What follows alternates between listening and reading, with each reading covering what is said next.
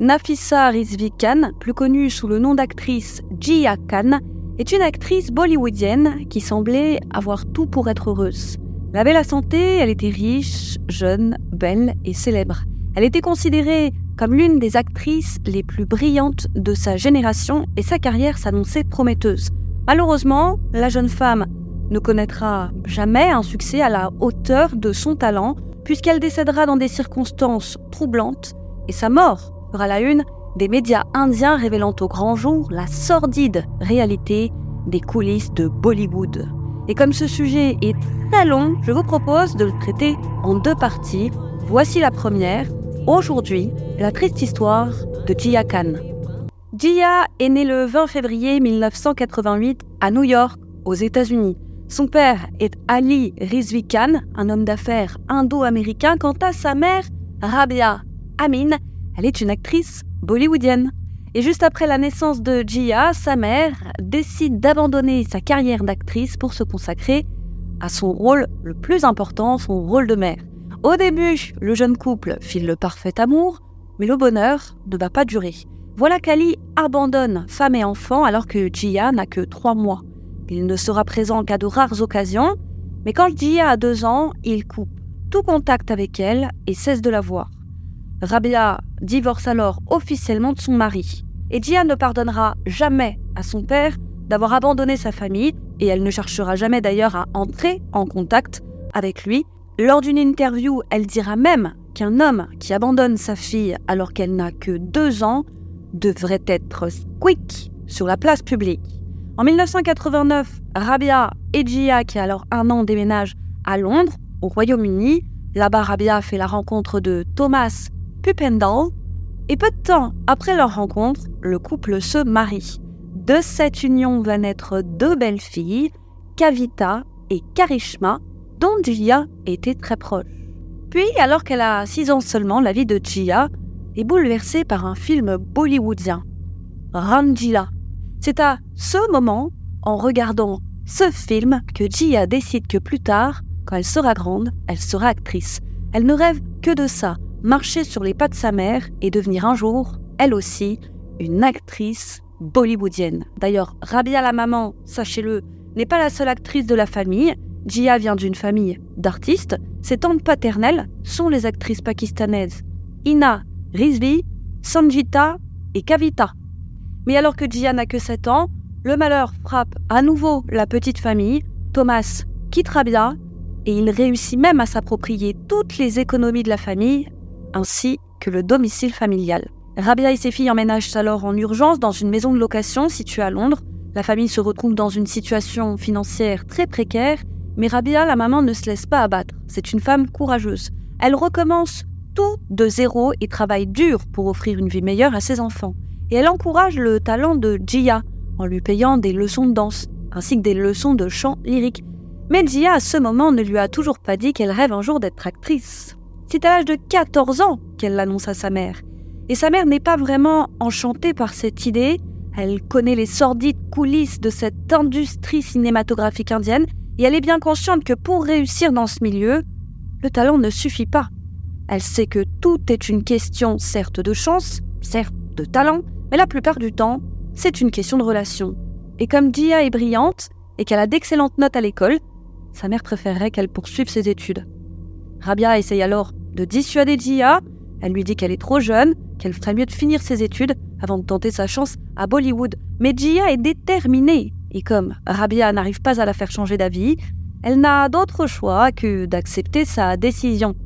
Et en plus d'être talentueuse, Gia est disciplinée, c'est une bosseuse. C'est donc sans surprise qu'à l'âge de 15 ans, elle est admise à la Lee Strasberg Theatre and Film Institute de Manhattan, l'une des plus prestigieuses écoles de théâtre au monde où les plus grands noms du cinéma ont étudié, tels qu'Alec Baldwin, Scarlett Johansson ou encore Marilyn Monroe. Et forcément, la mère de Gia est très fière que sa fille ait réussi à intégrer une si prestigieuse école. Mais elle est inquiète, parce que ça veut dire que Gia va devoir déménager seule à l'autre bout du monde. Voilà donc la toute jeune Gia qui débarque à New York. Sa mère, quant à elle, reste à Londres avec Kavita et Karishma. On pourrait penser que Gia aurait profité de cette liberté nouvelle pour s'amuser et faire la fête, Mais ce n'est pas le style de Gia. À New York, elle va consacrer tout son temps libre à étudier. À l'âge de 16 ans, une opportunité en or s'offre à elle. Grâce à un ami de sa mère, Gia obtient son premier rôle à Bollywood. Elle obtient le rôle principal dans le film Tumsa Nain Deka de Mukesh Bhatt, ce qui est une chance inespérée pour une actrice débutante. Elle quitte alors l'école pour se rendre à Mumbai, avec sa mère cette fois pour tourner le film. Au début, tout se passe plutôt bien, mais son rôle sera peu à peu modifié. Voilà qu'il devient de plus en plus sexy. Ouch. Et bientôt, voilà que le rôle qu'elle était censée interpréter finit par devenir celui d'une stripteaseuse. Ce qui met Gia mal à l'aise, rappelons qu'elle n'a que 16 ans. Elle veut faire machine arrière car elle estime que le rôle est beaucoup trop sexy, mature pour elle. Malheureusement, elle a déjà signé son contrat. Il est trop tard pour reculer. La voilà coincée. Elle est consciente que si elle abandonne le projet en cours de route, elle rompt le contrat, et qui dit rupture de contrat dit pénalité, et à Bollywood, on ne rigole pas avec ça. Et les pénalités peuvent être vertigineuses. Mais heureusement pour elle, le directeur convient avec elle qu'elle est effectivement trop jeune pour le rôle, et il la laisse abandonner le tournage sans qu'elle n'ait à payer quoi que ce soit. Et après cet échec, malgré ses nombreuses auditions, Gia ne trouvera pas de travail pendant plusieurs mois, un an, puis deux. Au début, elle ne comprend pas. Elle se dit qu'elle a le talent, elle a la niaque. Puis elle va se rendre compte que dans l'industrie du divertissement, eh bien parfois le talent ne suffit pas. On lui dit de faire comme les autres, que si elle veut obtenir des rôles, elle doit sortir avec des personnes haut placées. Mais hors de question pour Gia, qui à ce moment est toujours en Inde, elle ne veut pas s'abaisser à ça. Elle veut réussir grâce à son talent. Et la jeune femme ne se démonte pas. Elle enchaîne les petits boulots pour payer ses factures et finalement, à l'âge de 18 ans, une nouvelle opportunité s'offre à elle. Elle est repérée par le réalisateur Ram Gopal Verma qui cherche un nouveau visage pour son film. Et après une audition couronnée de succès, Jia obtient le rôle principal du film Nishab, Oura, enfin.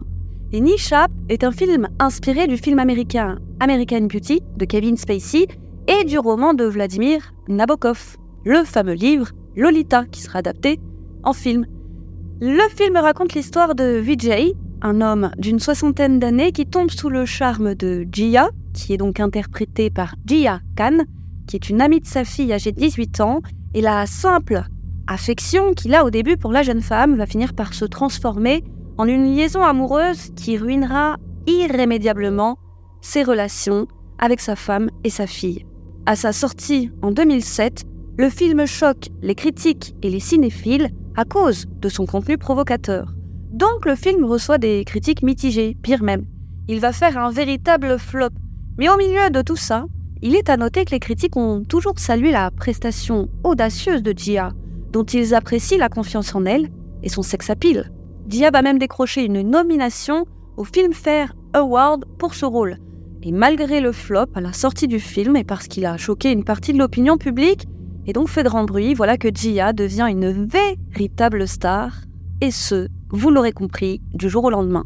On lui propose alors plusieurs rôles et elle devient ambassadrice pour les plus grandes marques.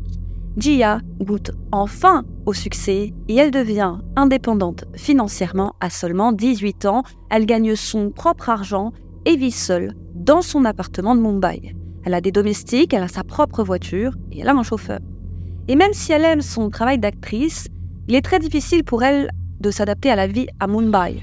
Elle trouve la vie à Mumbai étouffante comparée à sa vie à Londres et à New York.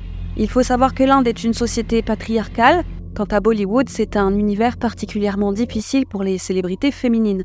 Les actrices sont jugées pour des choses aussi futiles que leur manière de se comporter, ou leur manière de s'habiller, de chanter, de manger, de danser, de respirer, bref, leurs moindres mouvements sont épiés en permanence et elles risquent leur carrière au moindre faux pas, ce que Gia a beaucoup de mal à supporter.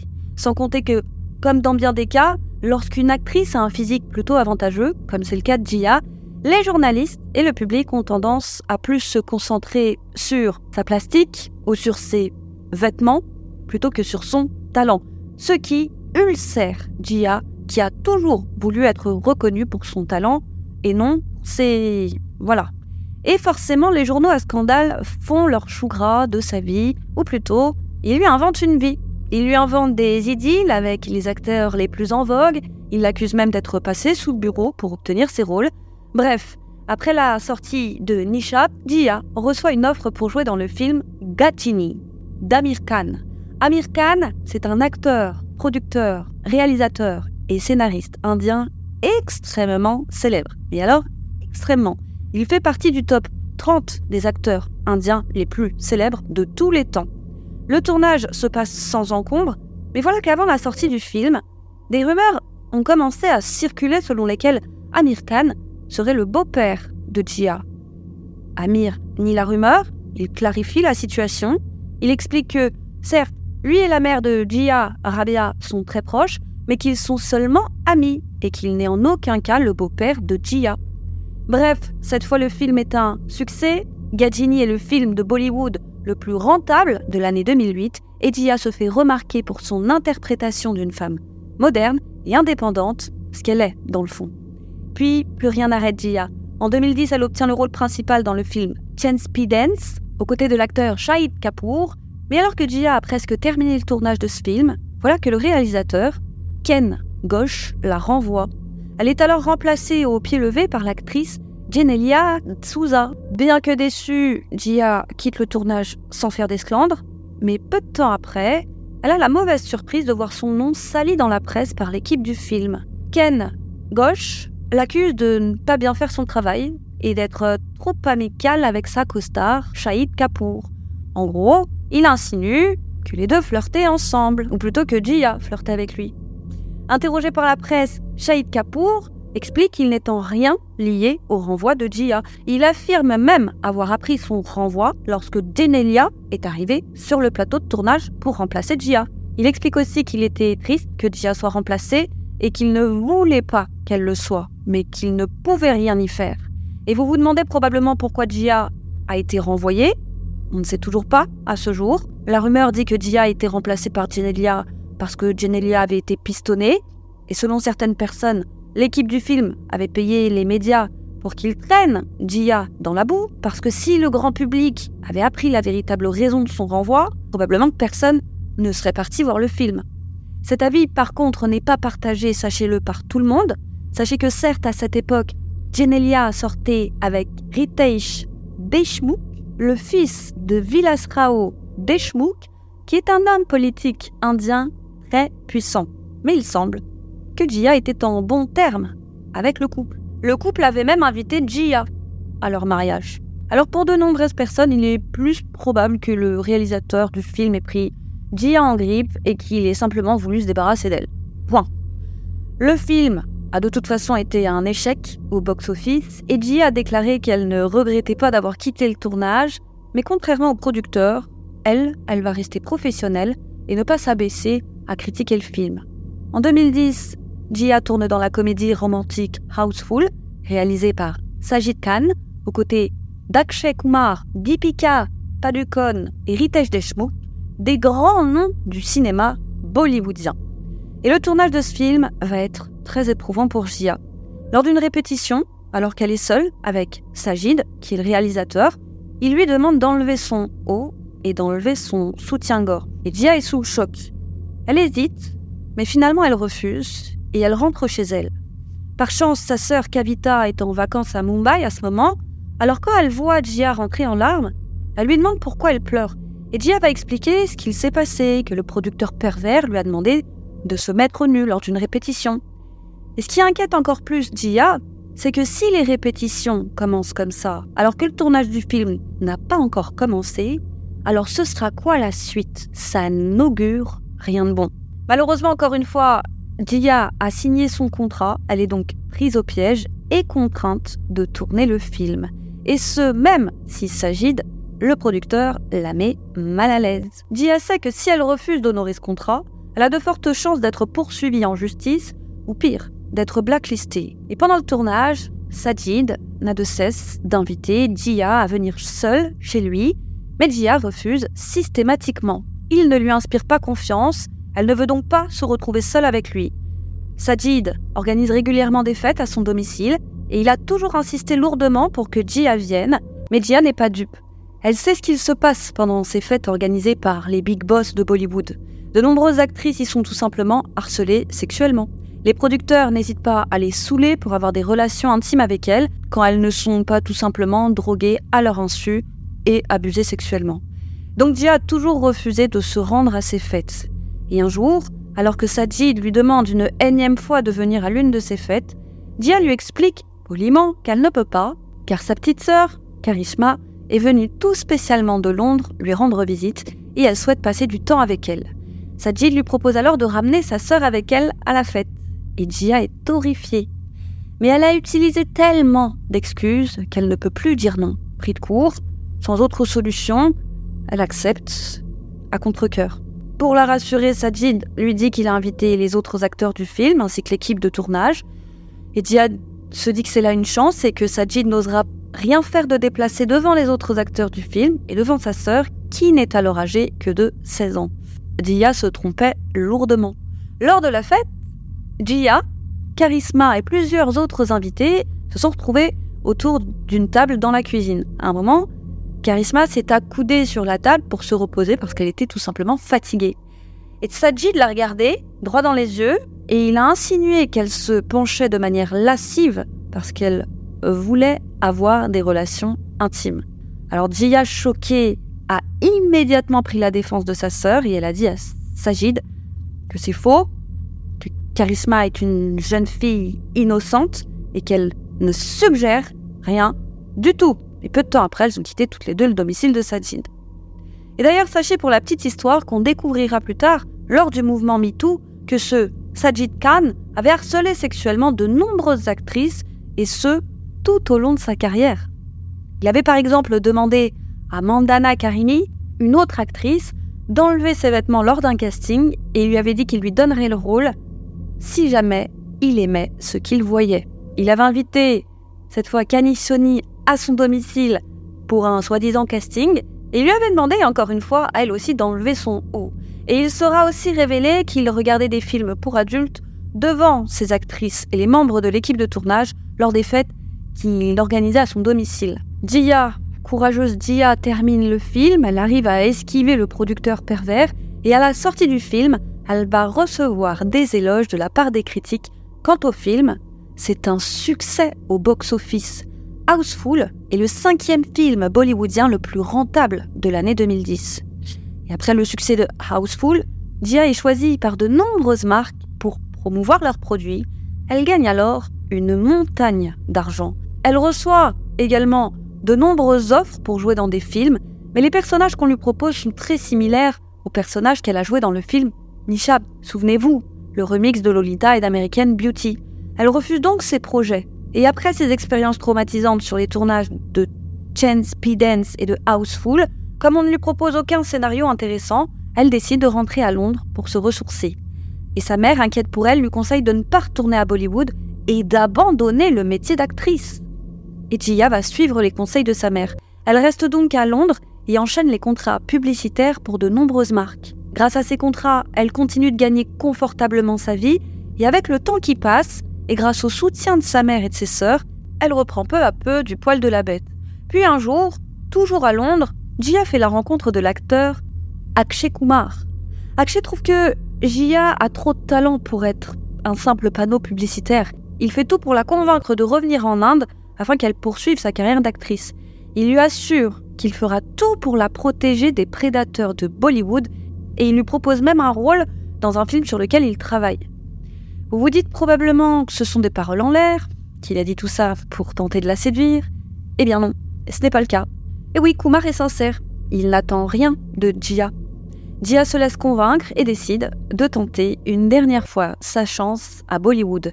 Elle se met d'accord avec sa mère pour que celle-ci passe une partie de l'année avec elle, à Mumbai, et le reste de l'année avec ses sœurs à Londres. À partir de ce moment, Rabia, la maman, va faire des allers-retours réguliers entre Londres et Mumbai pour soutenir sa fille.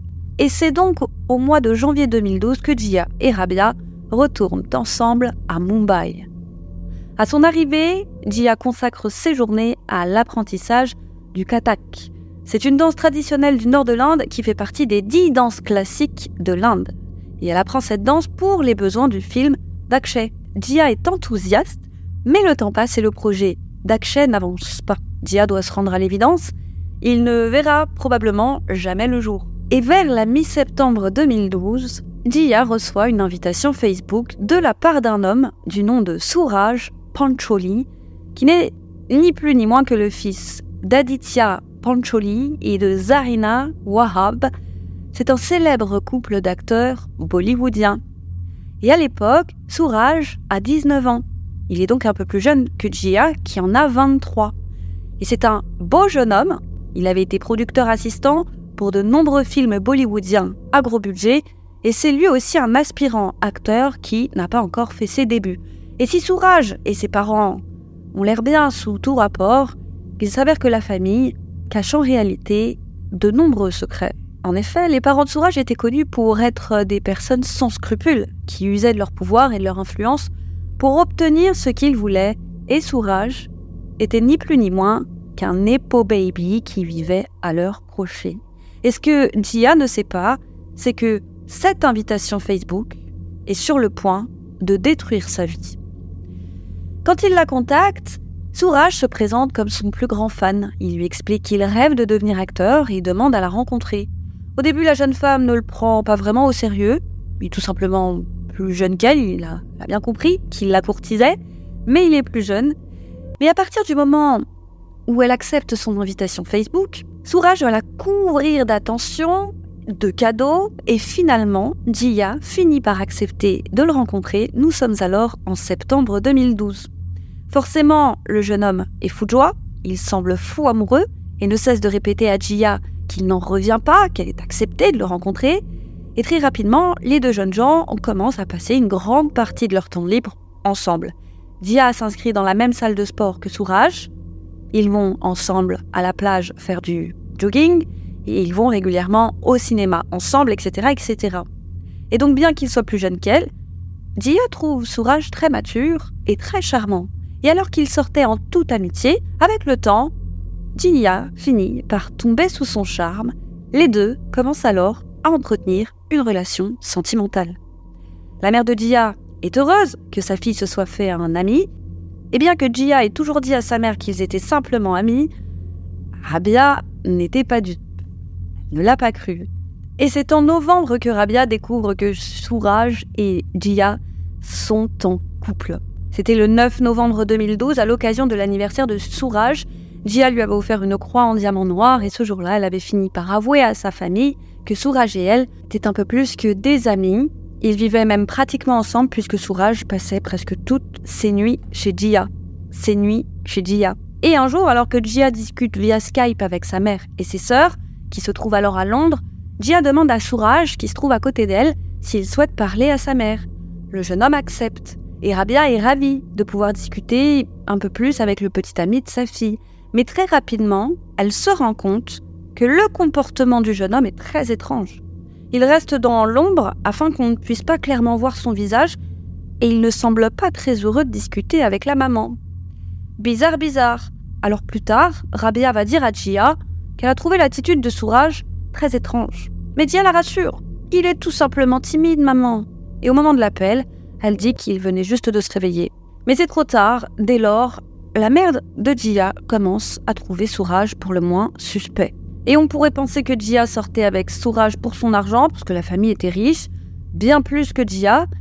Mais non, ce n'était pas le cas. Jia aimait sincèrement Sourage, et bien que Sourage vivait chez elle, il ne l'aidait pas à payer les factures ou le loyer. Au contraire, le Nepo Baby lui mentait en permanence pour lui soutirer de l'argent. Puisque Sourage venait certes d'une famille très riche, mais il n'avait pas un rond, il ne travaillait pas et vivait, comme je vous le disais, au crochet de ses parents, qui ne lui donnaient pas d'argent facilement. Sourage devait leur dire pour quelle raison il avait besoin d'argent, et ses parents décidaient de lui donner cet argent ou non. Et quand il ne se comportait pas de manière assez satisfaisante à leurs yeux, les parents n'hésitaient pas à lui couper les vivres. Mais Dia, elle, elle gagne son propre argent.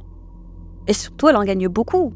Il semble donc que Sourage a très vite compris que soutirer de l'argent à Gia était bien plus facile que d'en soutirer à ses propres parents. Il avait donc pris la fâcheuse habitude de lui emprunter de l'argent, argent qu'il ne lui remboursait jamais. En plus de ça, les rares fois où il faisait les courses ou offrait un cadeau à Gia ou l'invitait à dîner, il payait avec la carte bleue de Gia. En décembre 2012, Jia doit se rendre à Londres pour passer Noël avec sa famille, mais finalement, elle annule sa venue et reste à Mumbai, ce qui attriste sa mère. Et le 24 décembre, la maman Rabia reçoit un SMS de Sourage. Le message disait quelque chose du genre Je suis désolée d'avoir frappé Jia. J'étais ivre et j'étais en colère. Je me suis disputée avec un ami et je m'en suis pris à elle. S'il vous plaît, donnez-moi une chance. Cela n'arrivera plus jamais. J'aime Jia et je vous aime plus que ma mère. Et c'est à ce moment que Rabia découvre que Sourage bat sa fille. Elle en a le cœur brisé et elle est même sous le choc. Et apprendre ça la veille de Noël, forcément, ça lui fend d'autant plus le cœur. Rabia contacte alors sa fille pour lui demander des explications. Dia lui explique qu'elle voulait quitter Sourage après qu'il ait levé la main sur elle, mais qu'il s'était mis à genoux et qu'il l'avait supplié en larmes et qu'elle avait décidé de lui pardonner. Mais si Jia a été émue par Sourage, ce n'est pas le cas de la mère. La vaillante Rabia va contacter sans attendre la police en Inde pour les informer de la situation. La police transmet alors l'affaire au CBI. Normalement, les affaires de violence domestique ne relèvent pas du CBI. Ils ont probablement pris en charge le dossier parce que Jia et Sourage étaient des personnalités publiques. Mais malheureusement, le CBI refuse d'ouvrir une enquête au motif que Jia et Sourage ne sont pas mariés. Rabia est perdue. Elle ne sait plus vers qui se tourner. Sa fille étant une citoyenne américaine, elle décide de se rendre à l'ambassade des États-Unis, au Royaume-Uni. Elle explique la situation au personnel de l'ambassade qui accepte de l'aider. Ils contactent le CBI, mais l'agent qu'ils ont au téléphone leur dit de ne plus les contacter parce que cette affaire ne relève pas de leur juridiction. Quant à Jia, après avoir pardonné à Sourage, elle a accepté de se rendre avec lui à Goa, c'est un état de la côte sud-ouest de l'Inde, pour fêter la nouvelle année. En janvier 2013, alors qu'elle est à Goa, Jia contacte sa mère via Skype. Elle lui dit que Sourage la rabaisse, qu'il la critique, qu'il la critique elle, ou même son travail en public, qu'il flirte avec d'autres femmes devant elle, qu'elle le soupçonne de la tromper. Elle ajoute même qu'il entretient une relation étrange avec son amie d'enfance, Karan Joshi. Et pendant qu'elle discute avec sa fille en visio, Rabia aperçoit des bleus sur son coude. Alors elle lui demande comment elle s'est fait ces bleus. Et Diane ne lui donne pas d'explication, elle lui dit simplement que Sourage et elle viennent de se disputer. Rabia a le cœur lourd, mais elle ne sait plus quoi faire pour persuader Jia de quitter Sourage. En réalité, elle a tout essayé. Malheureusement, Diane ne l'écoute pas. Elle est amoureuse et sous emprise. Sourage l'isole un peu plus chaque jour. Et ses amis la voient de moins en moins et elle n'est plus que l'ombre d'elle-même. Toujours en janvier, Jia se rend chez le coiffeur. La coiffeuse remarque en la coiffant des traces de bleu, ainsi que des traces de griffures sous le col de son haut. Elle est intriguée, mais elle ne dit rien. Et à un moment, Jia lui pose une question très étrange. Elle lui demande s'il est vrai que tous les hommes en Inde frappent leurs femmes. la coiffeuse lui répond que non, que c'est absolument faux. On pense rétrospectivement qu'il est fort probable que Sourage ait essayé de faire croire à Jia qu'en Inde, il était tout à fait normal de frapper sa femme. De quoi est-ce plein? La coiffeuse comprend que la pauvre Jia est probablement victime de violences conjugales, mais elle ne peut rien faire pour lui venir en aide. Et si Sourage était violent avec Jia, c'est peut-être parce qu'il reproduisait le comportement de son père. Et laissez-moi vous parler de son père. Aditya Pancholi était un homme diabolique et extrêmement violent qui trompait sa femme avec des mineurs et il ne se cachait même pas pour le faire. Toute l'industrie était même au courant de ses frasques. La mère de Sourage fermait les yeux sur les infidélités de son époux, mais faisait tout pour passer le moins de temps possible avec lui. Elle se jetait donc à corps perdu dans son travail et était toujours en tournage, laissant Sourage seul avec son père violent. Père qui ne se gênait pas pour ramener chez lui ses maîtresses, encore une fois pour la plupart mineures, quand sa femme n'était pas là, mais quand son fils était présent. Ce qui a dû être particulièrement traumatisant pour qui n'était alors qu'un petit garçon. Dans les années 90, Aditya entretenait une liaison qu'il cachait à peine avec l'actrice Pooja Bedi, et Pooja affirmera plus tard qu'Aditya avait abusé de sa femme de chambre, femme de chambre âgée de seulement 14 ans. Selon elle, il aurait manipulé la jeune fille en lui faisant croire qu'il allait l'aider à devenir une actrice célèbre, dans le but, vous l'aurez compris, qu'elle accepte d'avoir des relations intimes avec lui. Aditya a été poursuivi en justice pour cela, mais les poursuites ont été abandonnées quand la femme de chambre a avoué qu'il s'agissait d'une relation consentie. La célèbre actrice Kangana Rano a quant à elle affirmé qu'Aditya Pancholi l'avait droguée et violée alors qu'elle n'avait que 17 ans. Selon elle, elle s'était rendue avec Aditya à une fête et peu de temps après avoir bu un verre, elle a commencé à avoir des vertiges. Une fois la fête terminée, Aditya a proposé de la raccompagner chez elle en voiture, ce qu'elle a accepté, mais à un moment, alors qu'ils étaient en voiture, Aditya s'est arrêté en plein milieu de la route et s'est jeté sur elle pour abuser d'elle. Et sous l'effet de la drogue, la jeune femme a perdu connaissance. Aditya a alors pris des photos d'elle, nue, à son insu. Et lorsqu'il a croisé plus tard Kangana, il lui a dit qu'ils étaient à présent comme mari et femme. Kangana lui a alors rappelé qu'il avait l'âge de son père, 38 ans à l'époque, et elle lui a dit qu'elle refusait d'être sa femme et que de son côté, elle souhaitait épouser quelqu'un de son âge. Aditya lui a alors montré les photos qu'il avait prises d'elle à son insu, et l'a alors menacé de montrer ces photos à tout le monde si elle refusait. Kangana, terrifiée à l'idée que ces photos ne soient rendues publiques, n'a pas eu d'autre choix que d'accepter cette mascarade de couple. Elle affirme qu'entre 2004 et 2006, Aditya a mis à plusieurs reprises de la drogue dans ses boissons pour abuser d'elle. Elle ajoute qu'entre 2008 et 2009, il a battu sa sœur à plusieurs reprises. Selon elle, un jour, il s'est rendu à son domicile alors qu'elle n'était pas présente pour frapper sa sœur. Quand Kangana est rentrée chez elle, elle a trouvé sa sœur tremblante de peur. Kangana a alors appelé Aditya pour lui demander pourquoi il ne voulait pas laisser sa famille tranquille. À ce moment, Kangana était devenue une actrice célèbre, elle commençait à gagner beaucoup d'argent, alors Aditya en a profité pour la faire chanter avec les photos qu'il avait prises d'elle. Et lui a demandé un million d'euros pour la laisser tranquille, en sachant qu'il était lui-même richissime. L'argent appelle l'argent. Kangana finit par lui donner 50 000 euros et à partir de ce moment, Aditya lui laissera enfin un peu de répit. Je vous dis un peu de répit, mais ça n'a pas duré. Ses assauts ont recommencé, alors désemparé, Kangana est allé voir sa femme, Zarina, pour lui demander de l'aider. Mais Zarina lui a dit qu'elle s'en fichait et qu'elle était bien contente qu'il passe la majeure partie de son temps avec elle, car, au moins, elle avait la paix. Elle lui a même dit qu'elle n'avait la paix chez elle que lorsqu'il n'était pas à la maison. Désemparé, Kangana a fini par le dénoncer à la police, et Aditya n'a reçu qu'un simple avertissement et l'ordre de rester loin de Kangana. Voilà donc d'où vient Sourage, le Nepo Baby infernal, et il semblerait qu'il utilisait en permanence les traumatismes de son enfance pour apitoyer Jia chaque fois qu'elle voulait le quitter. Et comme Jia avait beaucoup d'empathie, elle tombait toujours dans le panneau, car, syndrome de l'infirmière, elle pensait pouvoir l'aider à changer. Donc on pose qu'il est fort probable que les abus dont Sourage a été témoin enfant ont contribué à le rendre violent comme son père une fois adulte. Il avait aussi vu son père utiliser son argent et son pouvoir pour faire taire ses victimes, alors il avait probablement compris à ce moment que son argent pouvait acheter la justice. Le 14 février 2013, Dia se rend à Londres, elle veut passer du temps avec sa famille, et alors qu'elle déjeune avec sa mère et ses sœurs, elle a l'air triste. Si triste que sa maman, Rabia, lui demande si tout va bien. Et la pauvre Dia fond en larmes. Elle lui explique que Sourage la maltraite qu'il l'insulte quasi quotidiennement, rien de nouveau sous le soleil, vous me direz, et sa mère insiste pour qu'elle ne réponde plus à ses appels et à ses messages. Elle est à Londres, c'est une chance, il est en Inde, qu'elle ne réponde plus, et pendant plusieurs jours, Jia suit les conseils de sa mère, elle ne prend plus les appels de Sourage, et elle ne répond plus à ses messages.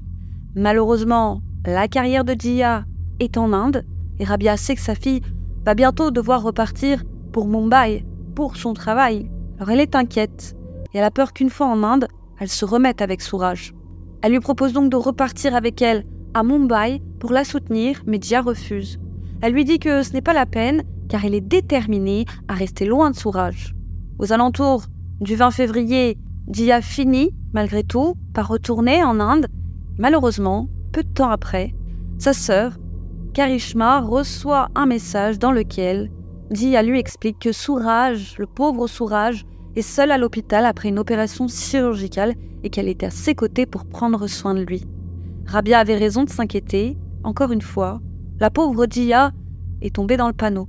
Et cette situation rendrait folle n'importe quelle mère. Elle a beau répéter à sa fille que ce qu'elle vit, ce n'est pas de l'amour, que si Souraj l'aimait vraiment, il ne la traiterait pas comme ça, mais rien n'y fait. Jia retourne encore et toujours dans ses bras. Rabia est désemparée, elle ne sait plus quoi faire, et d'ailleurs, elle va de moins en moins voir sa fille à Mumbai pour éviter de croiser Souraj, tout simplement parce qu'elle ne supporte pas de se trouver en présence de l'homme qui maltraite sa fille. Mais miracle, au printemps, Dia finit par mettre Souraj à la porte. Le jeune homme loue alors son propre appartement à Mumbai. Mais attention, le couple ne se sépare pas pour autant. À partir de ce moment, Rabia recommence à revenir régulièrement à Mumbai pour passer du temps avec sa fille. Et double miracle, en mai, Dia annonce à sa mère avoir rompu avec Souraj. Et Rabia est folle de joie. Et à partir de ce moment, Dia revit. Elle revoit ses amis et elle se concentre à nouveau sur ses passions et sur son travail. Le 1er juin, elle va se rendre à une audition dans la ville d'Hyderabad et malheureusement, elle n'obtient pas le rôle, ça arrive. Elle est jugée trop mince. Un producteur lui conseille alors de prendre du poids pour obtenir davantage de rôles. Mais vers 21h, Jia se rend chez Souraj et passe la nuit avec lui. À ce moment, Rabia, la maman, ne sait pas que Jia et Souraj sont à nouveau en couple. Jia ne dit rien parce qu'elle a honte. Le 2 juin, Jia et Souraj dînent ensemble dans un hôtel et à la fin de leur dîner, ils la ramènent chez elle. Le lundi 3 juin, Kavita est censée arriver à Mumbai par avion après minuit pour passer son anniversaire en compagnie de sa mère et de Jia. Rabia lui avait commandé des bijoux, elle avait demandé à Gina de ne rien dire à Kavita parce qu'elle voulait lui faire la surprise. Et ce jour-là, Jia et Rabia font du shopping toute la journée. Ils préparent la venue de Kavita. Elles achètent de quoi décorer l'appartement et Jia commande un sublime gâteau. Elles rentrent toutes les deux à leur domicile vers 18h30 et se reposent un peu. Elles sont fatiguées de leur longue journée de shopping. Et vers 19h, alors qu'elle discute avec sa mère, Jia s'excuse et va dans une autre pièce pour passer discrètement un appel à Sourage. Elle lui annonce alors avoir signé un contrat pour trois films. Il la félicite et le couple raccroche. Et comme mère et fille doivent rester éveillées afin d'accueillir Kavita, Rabia décide de se rendre à une fête chez des amis. Jia, elle, a prévu de passer la soirée chez elle à regarder Game of Thrones jusqu'à son départ pour l'aéroport. Vers 20h45, Sourage fait livrer, toujours cette même soirée, hein, un bouquet de lys à Jia avec le message suivant Meilleurs vœux, Sourage. Et c'est pour la féliciter pour la signature de son contrat. C'est à peu près à ce moment, à 21h, que Rabia quitte l'appartement pour aller chez ses amis, laissant ainsi Jia seule dans l'appartement. Vers 21h, Jia appelle Sourage à plusieurs reprises, mais il ne répond pas. Elle lui envoie alors un message pour lui demander pourquoi il est froid. Sourage lui répond qu'il a du travail et qu'il est occupé, mais Jia lui dit qu'elle ne le croit pas et qu'elle le soupçonne de la tromper encore une fois. Sourage la rappelle peu de temps après et il lui dit qu'il est avec des amis et qu'il attend Nita. Alors Nita, ce n'est pas le vrai nom, c'est un nom qui a été changé pour protéger l'identité de cette personne. Et Nita, c'est la bijoutière de la famille Pancholi, de la famille de Sourage. Il explique qu'il a rendez-vous avec Nita chez lui à 22h pour récupérer et payer un bijou qu'il avait commandé et qu'il souhaitait lui offrir. Mais Jia ne le croit pas. Sourage ment comme un arracheur de dents. Alors, comme Jia ne connaît pas cette bijoutière, elle décide de l'appeler pour en avoir le cœur net. Et Nita, la bijoutière, va lui dire que c'est faux. Oui, elle a rendez-vous avec Sourage, mais demain matin. Alors Jia rappelle Sourage pour lui dire qu'elle sait qu'il lui ment et qu'elle en est sûre. Elle est sûre qu'il est avec une autre femme. Mais Sourage lui dit que c'est faux et que c'est Nita qui lui a menti car il lui avait demandé de ne rien lui dire à propos du bijou pour justement ne pas gâcher la surprise. Une surprise, soit dit en passant, payée avec l'argent de Jia. Plus tard, Nita va rappeler Jia, consciente qu'elle a fait entre guillemets une erreur, pour lui dire qu'elle a menti et qu'elle a en fait bien rendez-vous dans la soirée avec Sourage. Mais Dia n'est pas dupe, elle sait que c'est faux et que Nita ment à la demande de Sourage. Dia rappelle ensuite à plusieurs reprises Sourage, mais probablement énervé d'avoir été pris la main dans le sac, il ne prend pas ses appels. Vers 21h15, Gia prend le bouquet de fleurs que lui a envoyé Sourage, elle le donne au gardien de son immeuble et lui demande de le jeter.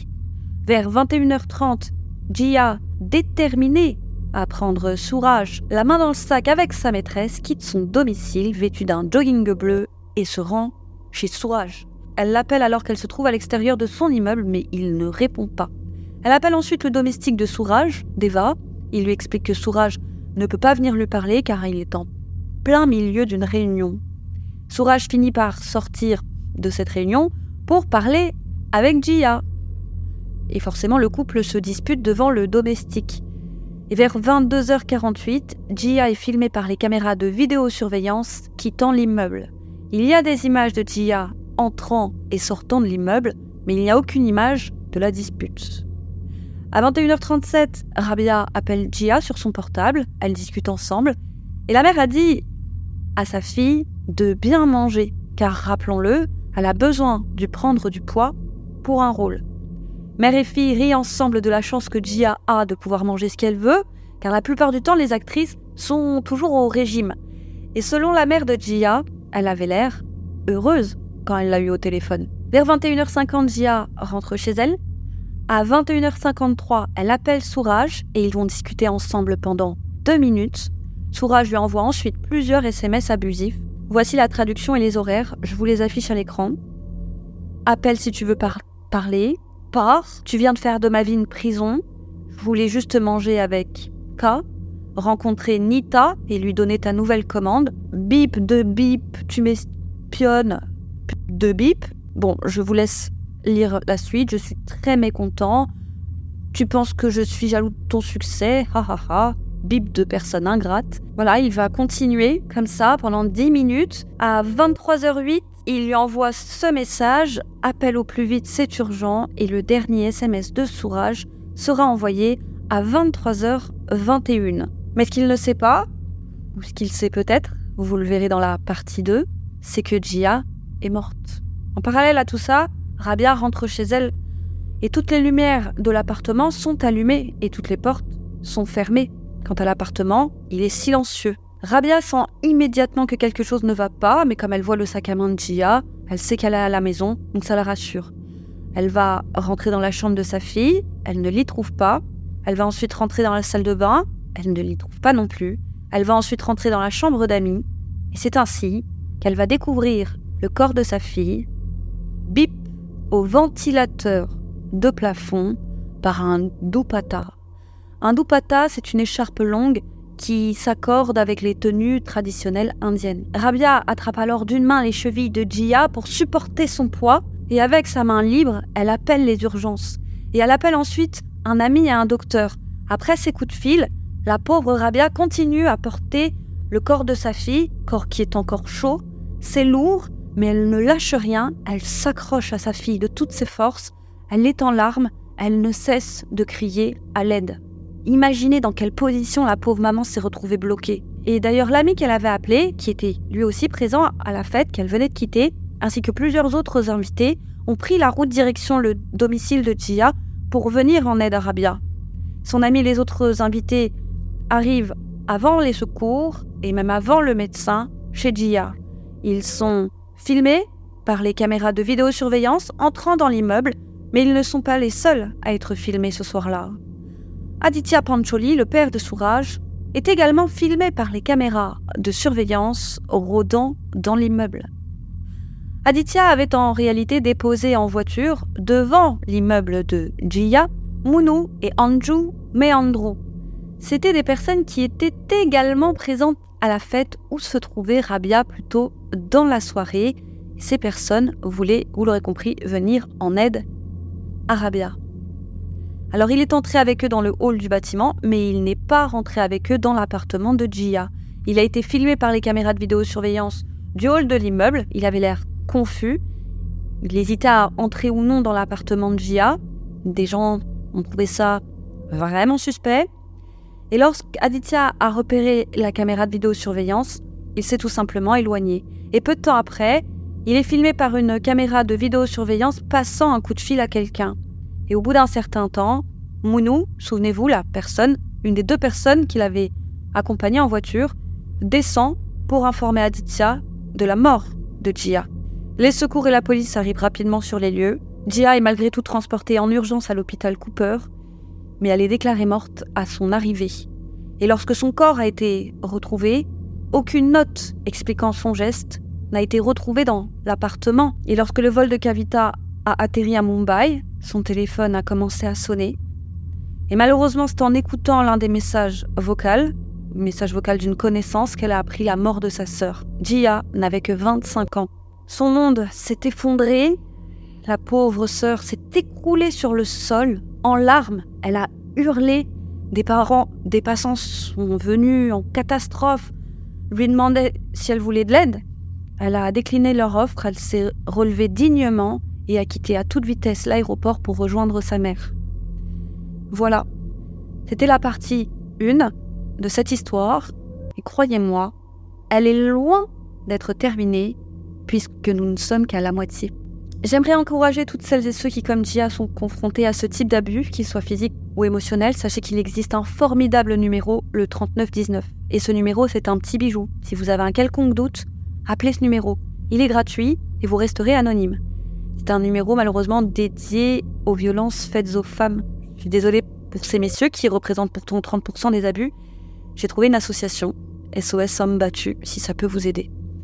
Mais le 3919, vraiment, on m'en a dit que du bien.